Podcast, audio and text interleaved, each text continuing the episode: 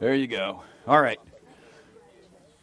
We're going to have uh, an opportunity to think about uh, and talk about Ross, but also talk about what the Lord has done in his life and what is unfolding in the future and all those kind of things. So we have we have a few minutes. Following this, though, you're invited to come out to Grace Bible Church. So if you want to go out there and you don't know where it is, you get back on the road you came in on right here go west until you get to the first light in Pryor, take a left, and when you go over the bridge at Pryor Creek, the church is going to be on the corner. So that road, first light, take a left, you can get there. Let's uh, let's begin with prayer, and then we'll we'll start taking a look at this. Father, thank you for the opportunity to celebrate Ross Huddleston's life. It's a joy uh, to get together, tell stories. Everyone has a different angle and, and knows him from different things, and, and we appreciate all of those aspects. And that he played a part in so many lives and has been uh, a smiling figure for 88 years. Thank you for this time to be able to celebrate and uh, remember. And uh, Lord, I pray that your peace would settle upon us all as we go through this time together. In Jesus' name, amen.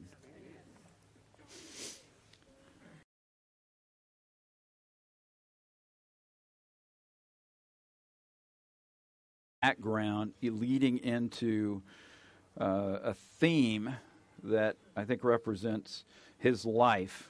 So, uh, the obituary, and you have a copy of this. But on that little piece of paper you have, you may not be able to read it. Let me read it to you. There are men who bring a special light to everyone around them simply by being present. Ross Huddleston was one. Born in Tulsa in 1933 to Victor and Pauline, he was raised in hard times, no electricity, water from a well, squirrel for dinner outside Locust Grove. Outwitting the Depression era struggles kept the family in such desperate uncertainty that Ross missed school until he was eight years old. Any free time he had was spent with his younger sister, Wanda. That one? That one right there. Singing and telling stories in an abandoned car out back of the house. When he finally started at Ballou uh, Indian School, the teacher said he would have to do enough work to catch up three grades in one year or be left behind. Little Ross did not like the idea of being left behind or disappointing others, so he attracted the help of other kids, inspired the teacher, and completed the work he needed to catch up, forming a habit that would shine through everything he would do for his life, finding the joy in work, loving the joy in others. Ross graduated from Locust Grove High School, and before the next day's light had set, he was in the dream city of Wichita, Kansas. He worked two jobs instead of three because he had to sleep periodically, but still managed to swim in a nearby lake where he met a pretty woman named Leona and married her. Over 50 years later, he would hold her hand as she walked her own last days. But back in Wichita, he was inducted into the Army, sent to Washington to serve, had a baby boy named Randy, then returned to Tulsa, young and ready for the world. They had two more children, Roger and Pam. One, two, Ross mastered roofing and construction like he did the nearly impossible challenge. Did you see that? A bundle of shingles over there? mastered roofing and construction like he did the nearly impossible challenge at the Indian school as a boy and started his own roofing company. This introduced him to the insurance industry and storm claims, storms, roofing claims. These would be the compass directions of his working life. After raising their children in Tulsa and near Chouteau, Ross and Leona lived in cities and in the country from Tulsa to Keller, Texas, from Wichita to Cypress, California. They started companies and played their beloved grandchildren with equal energy, but the passionate love was for their grandchildren. Yeah, that's the grandchildren thing. They they were nuts when that happened. Matthew, yeah, that wasn't the same life we ever experienced. Wow. Matthew, Crystal, Benjamin, man, that, Pam's kids, man, that's that was that Pam and Paul, and then Rachel, Caitlin, Daniel, our our group, and Yeah, it was. Yeah, we'd come in with the kids and we didn't exist. uh, Cass and I just, okay, we'll just stand over in the corner.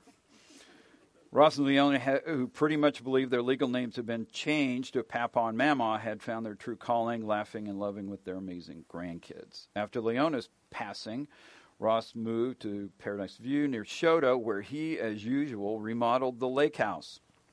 Next door were a couple from his church, which was pastored by his son, Randy. These two, Steve and Sherry, became two of his deepest friendships in life, and Ross was a man who cherished, cherished his friendships. He did projects for his neighbors and church family, worked until his early 80s around the country on storm claims, contributed and participated in his adored church community, and generally, and this is no exaggeration, lived the happiest days of his life until the very end of his wonder filled journey. Ross died on St. Patty's Day, March 17, 2022, cared for tenderly by friends and family, preceded in death by his mom and dad two brothers, Jack and Lee, and survived by his sister Wanda, brother Gary. His wife Leona and daughter Pamela also preceded Ross. Roger and Randy still with us. For those who knew Ross, life is, in the truest sense, more beautiful. That kind of gives you a clue as to who he is. But here's a little bit more. He wrote he would write things periodically, and some of the things he had I had a, a an LE file, end of life events. So this in this file, I put the stuff that he gave me, and some of it would be envelopes, and it said for Randy. Stuck it in there, and of course, on the 17th, I could open all this stuff. And so, uh, one of them was the thing I, I read at church on Sunday. This one he had he had laying around, and this is about old age. So some of you won't care, but others, just maybe you may need to write this down. Happiness is something you decide ahead of time. A, de- a, decision we should make when, when we wake, when we can, and we can be complaining or be thankful each day. It's a gift. We can focus on the happy memories stored away for such a time as this. Old age is like a bank account you withdraw from what you've put in. We should deposit a lot of happiness into the bank of memories. Five simple rules to be happy. One, free your heart from hatred. Two, free your mind from worry. Three, live simply. Four, give more. Five, expect less. So there you go. Old age. Get ready. He lived it. He lived that. And he. This this life that he lived, and many of you have commented as, as we've talked over time about his smile, that he smiled in in all kinds of situations. That's one of the things that did carry on in his life. When he would go through really hard times, the other side of that would be uh, that he's not going to let it hold him down or hold him back, or not for long. So his comment after mom died was, I'm going to have bad moments, but I'm not going to have a bad day. It's just not going to go farther than that. I'm just not going to allow that to happen. And if you were around him, you know that's true. He didn't, and he so he never got entangled in all those things that uh, that really rob people of their joy in life. And he grabbed hold of joy with uh, all all he could, and he held on to it. And one of the things that that is inspiring, I think, from his life is his this idea of there's there's love that ought to be in relationships, love that ought to be in the world, love that ought to be expressed more widely. And the typical approach to this, when we, you know, the little uh, posters or the little magnets you put on the refrigerator, re- the refrigerator, those those will say love, but the definition of that kind of love is the limited human it's it's whatever we've experienced and whatever we think it is. And really you know if people really love me it would be like this. That means i just defined what love is and they ought to know that telepathically and then follow those rules. And if they fail then i have a right to be angry and disappointed and life sucks. So what is what is all of that? How, how does love really work? And how does that how does that play itself out? And his, his approach to this was you know love should be there and we ought to express it. And it's and it should we just step out of ourselves, get over ourselves, and reach out and and try to invest in another person's life to bring joy to another another person who uh, who just may be in need, just maybe need, just need a cup of coffee and somebody to talk to, or somebody that will come alongside and help them with a project. He just saw that that love needed to be expressed in so many ways. He didn't start that way. Roger graciously skipped, he wrote the obituary, but he graciously skipped this part. So I should say it. And I will step away. Lest this go badly. So he he and mom meet. and They're in love. They you know they they get married, and he gets drafted like the next month.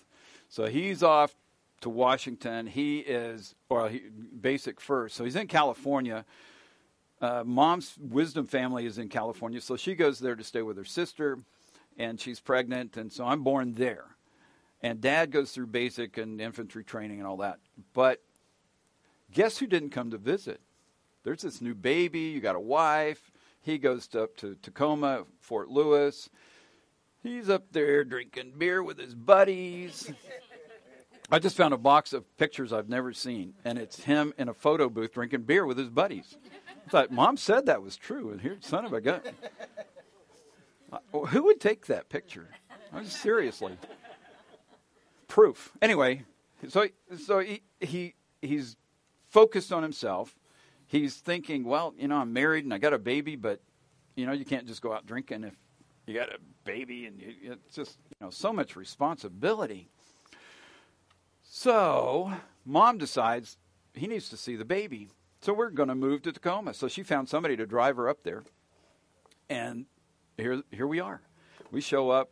He had to find an apartment real fast, get get scramble around, you know, not getting paid much money cuz just starting out. It was war to start with. So he he by his birthday, which is May, hasn't learned his lesson. He, she's cooked. She's cooked him meals. This happens if you've heard if you've heard these stories. This is the the con, context of this. She's fixing meals, and he'd say, "Well, that doesn't taste like Mom made it." Bam! And the gravy goes across. The, anyway, so he learned don't don't say that. I don't remember him ever saying anything like that. So it, that he learned that. But still, he's months into this thing. It's his birthday because we get there before Christmas, so it's right before Christmas, and then all the way to May. So you think he'd get the hang of this? He she puts on a birthday. She invites people in his unit, including his company commander, which no private is going to do. And he came to their little apartment. There's a group of people gathered at his apartment from his unit, including his company commander. Guess who doesn't come? Because he's out drinking at a bar with his buddies. Guess who got to see his company commander the next day after he saw mom? I don't remember him missing another party. Yeah, that was intense. Anyway, he he moved from being this. Well, he was. He was always good to work, and uh, you know, to make in two years to make it to sergeant, uh, E five sergeant in in the army is pretty remarkable deal. He did it, so he's working hard. But this whole family, how do you how do you treat people kind of thing wasn't there. But as they worked together, they developed. They they were always hospitable. They always invited everybody. Well, like she, the company commander or whoever else was there. Red Willis, he just passed away last year and became a lifelong buddy because he'd invite them over for Christmas and and they didn't have any money. Wanda sent them five bucks, which was big money in 53, 54, where, whatever, whichever one that was. They were able to buy a ham, got some coffee, got did the meal, and mom used that money to buy all of this stuff and a present for me, which I don't remember but all that stuff because they were going to share it. They were going to share it, and they did that all their lives. So his investment in other people was huge. One of the things that, that's happened since he passed is this the Lord gives me visions periodically, and sometimes I get to see the people who out here that have gone into heaven. So one, uh, so I, I get to see Dad after he passed. I'm, wow, he's just smiling ear to ear. He is just so excited. The weird, I mean, not that that's not weird, but the weird part for me was there's an Oriole, this beautiful, brightly colored Oriole, and I'm trying to figure out what is that, which I'm asking the Lord, like, what is that? Why? Why? I've never had a dream anywhere, vision anytime that had an Oriole. So I have to look it up. And it symbolizes a person who has great joy, who works hard to overcome obstacles with persistence and positivity, and they seek to support the joy or help others enjoy the joy of life. I went, wow, I had no idea that bird represented that. So now I kind of like them. Didn't know I didn't like them, but I never thought of it. Anyway, he's that's him. And his and his thinking philosophically, he's he's thinking so shouldn't love actually be more of a thing? Shouldn't that be shouldn't that be something that we can all experience? Shouldn't that be something that we share? That we are looking for ways to build the joy for other people and to support them, to build them up instead of what can I get out of it?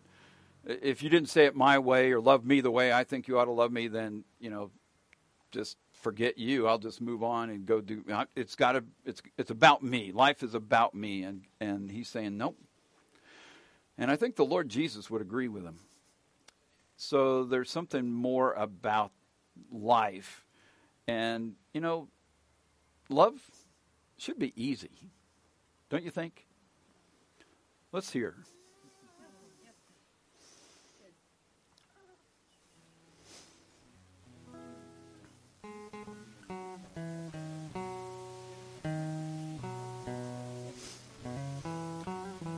He wrote and sang and played this song.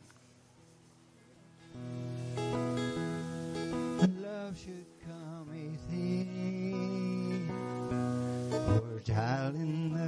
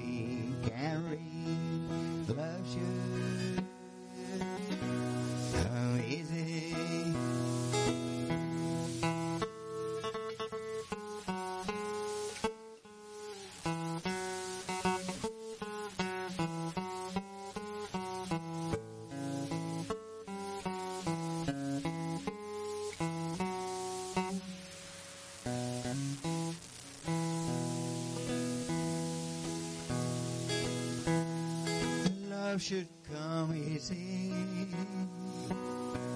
Remember those gone by. Love should come easy. Hearing a new baby's cry. Lend a hand so the helpless can cross the street. Give time and money so someone can eat. That we can read. Love should come easy.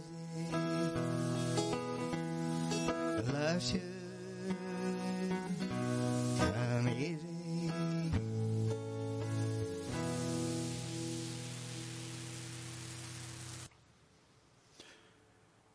That was a song that he wrote in upon reflection. This wasn't written in his early days. This is as he learned those things and practiced them.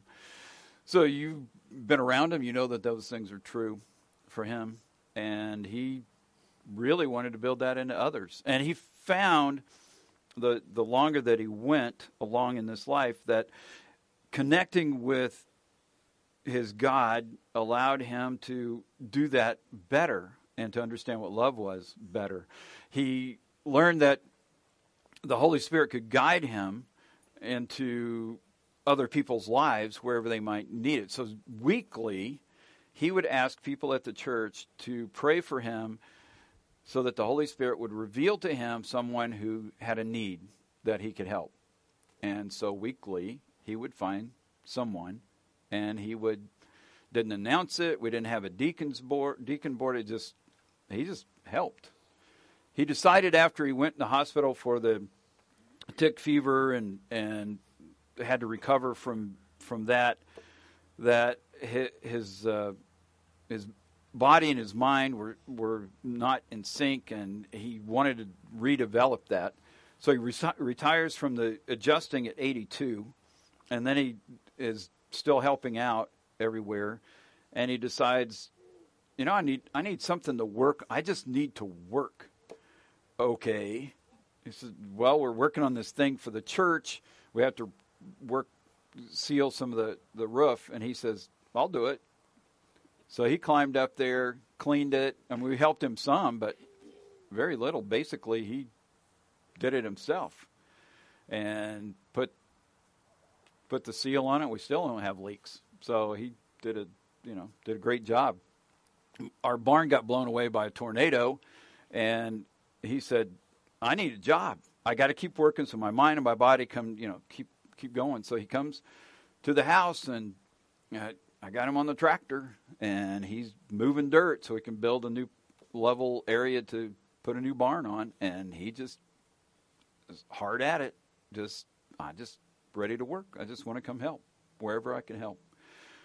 So I think that's uh, kind of an inspirational thing, and that the Holy Spirit can reveal that is true, and we can all ask Him, you know, where can we jump in, and where can we help, and or we can just be angry and mad at the world and everybody around us. That you know, it's a choice. But it's a whole lot better to go with the joy and be closer to the Lord. So in this moment, we're rec- reminded because He's here that life is short, even if it's 88 years long. It's short, and that in that passing, things are moving in an entirely different direction, and uh, being ready for that makes huge difference. He was ready. He called me January 24th at 7 in the morning and said, You need to bless me so I can go to Jesus. So, okay, Dad. So, took care of that. And then I go down to see him, and he says, Seriously. okay. Just now, pray, bless me. I need to go see Jesus. All right. So we pray and, you know, Dad, Jesus, Jesus, Dad. Uh, he's he wants to go, and and and then he just bursts out. Yeah, if you've been around him recently, you've heard this. Amen. All right, good to go. So he was he was prepared. He knew the time had come. He was he was gearing up for that. Because on the other side of all of this, is this a, a, a, remarkable life that we are being prepared for. The physical body is holding the real body and the real mind and the real emotions and all those things that we are. That's who we really are. And so all those things that he couldn't remember and couldn't connect to in the in more recent times are s- still there. There's no memory, no experience in his life that's lost. And he can access everything because the mind holds it all. The brain is just how we interface with the physical world. So that part broke, which he kept saying. My brain broke. It broke. So the other part is the mind that continues, and that part of it is, and the and the spiritual body is all fully functional, toes, fingers, everything, and he is enjoying the fullness of life, and he is in, enjoying being able to meet his God, to meet Jesus face to face, to be able to connect with the people that he loved and the people he didn't know. Because there's some people buried out here he didn't know. He didn't. He, they're the next generation up that he didn't meet, but they were pulling for him. There's a great cloud of witnesses in the heavens who are praying for, talking to Jesus. And, you know, I want my family, and you know, let's bring them in. Jesus, of course, cares more than any of us anyway, and bring them all in. And so he's met with the great cloud of witnesses, and there is a party going on. This isn't a bad one, but his is better. Just saying. And the Lord said, I've got, you know, I'm going, I'm going to go prepare a place for you, a home for you. And and I'm telling you that because I'm coming back. And I'm going to get you and I'm going to take you to be where I am. So in those last days, uh, you know, I just talked to dad about those the home. And I don't know that he needs the shingles, but hey, he's just a lot of years on those. So there's a a home ready, there's a there's a family ready, the greater family of God, which includes, by the way, not just the earthly people, but the heavenly beings, seraphim, cherubim, heavenly beings that are all makes and varieties, and they are waiting. They've been excited. They've been helping him along. If you've ever ridden with him driving, you know we've lost a few in that but the heavenly beings are waiting as well. So there's this great thing. And everyone who comes to the Lord Jesus, believes, receives him, man, he gives them eternal life. So as many as believe, receive him, then he, they can enter into this family, the family of God, which would be my dad's greatest wish for everyone. And he also served in the military. So we have some folks here who are going to uh, celebrate that with us. I'm going to turn this over to them.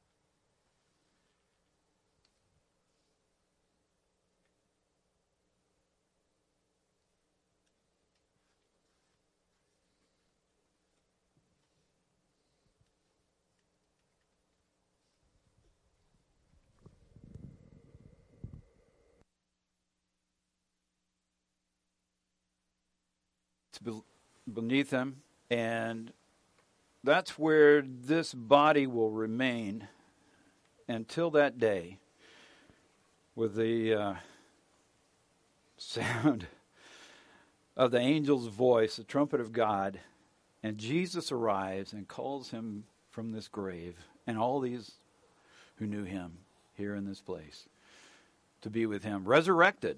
They're living fine, they're enjoying paradise, but there's more. There's more to come. So much more in this life to live in the kingdom of God, so much more in heaven to come. And then there's resurrection and more eternity after that. So that day is yet to come. And uh, he's looking forward to that as well. He's too busy to watch us right now, so you just remember him. And he's having a good time. We are going to uh, do that as well. So if you can join us over at the church, that would be great. And let me pray for us all. How about that? Father, thank you for this time. Thank you for allowing us to know and to share life with Ross Huddleston.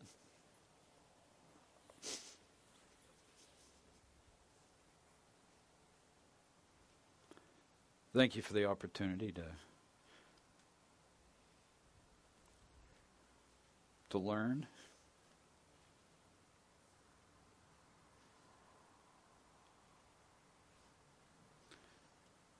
To be mentored by.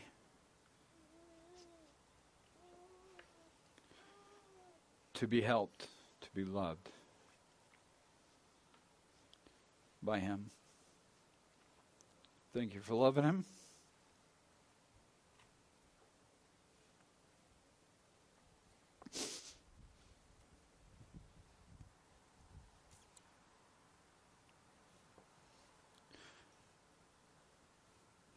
And we commit him to you.